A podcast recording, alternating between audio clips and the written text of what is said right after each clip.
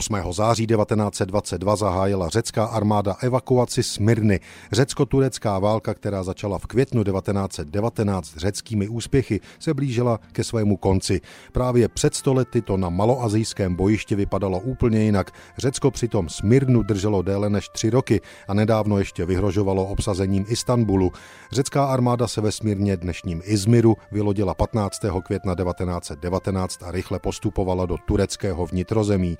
Západní spojenci totiž původně Řecku slíbili územní zisky na úkor osmanské říše poražené ve Velké válce.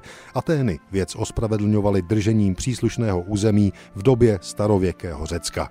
Na začátku září 1922 ale byly řecké vojenské úspěchy minulostí. Jejich armáda na dnešním tureckém území se v podstatě zhroutila.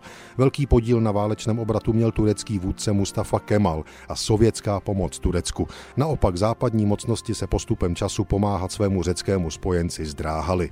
Právě před stolety 8. září 1922 začala zoufalá řecká armáda s evakuací území kolem Smyrny i samotného města, kam o den později vstoupila turecká vojska. Mustafa Kemal vydal rozkaz, že trestem smrti bude potrestán každý turecký voják, který ublíží místním netureckým civilistům. Přesto byla na řeckém a arménském obyvatelstvu zvěrstva páchána. Jejich majetek byl rozkraden, řecká i arménská čtvrť Smyrny lehly popelem.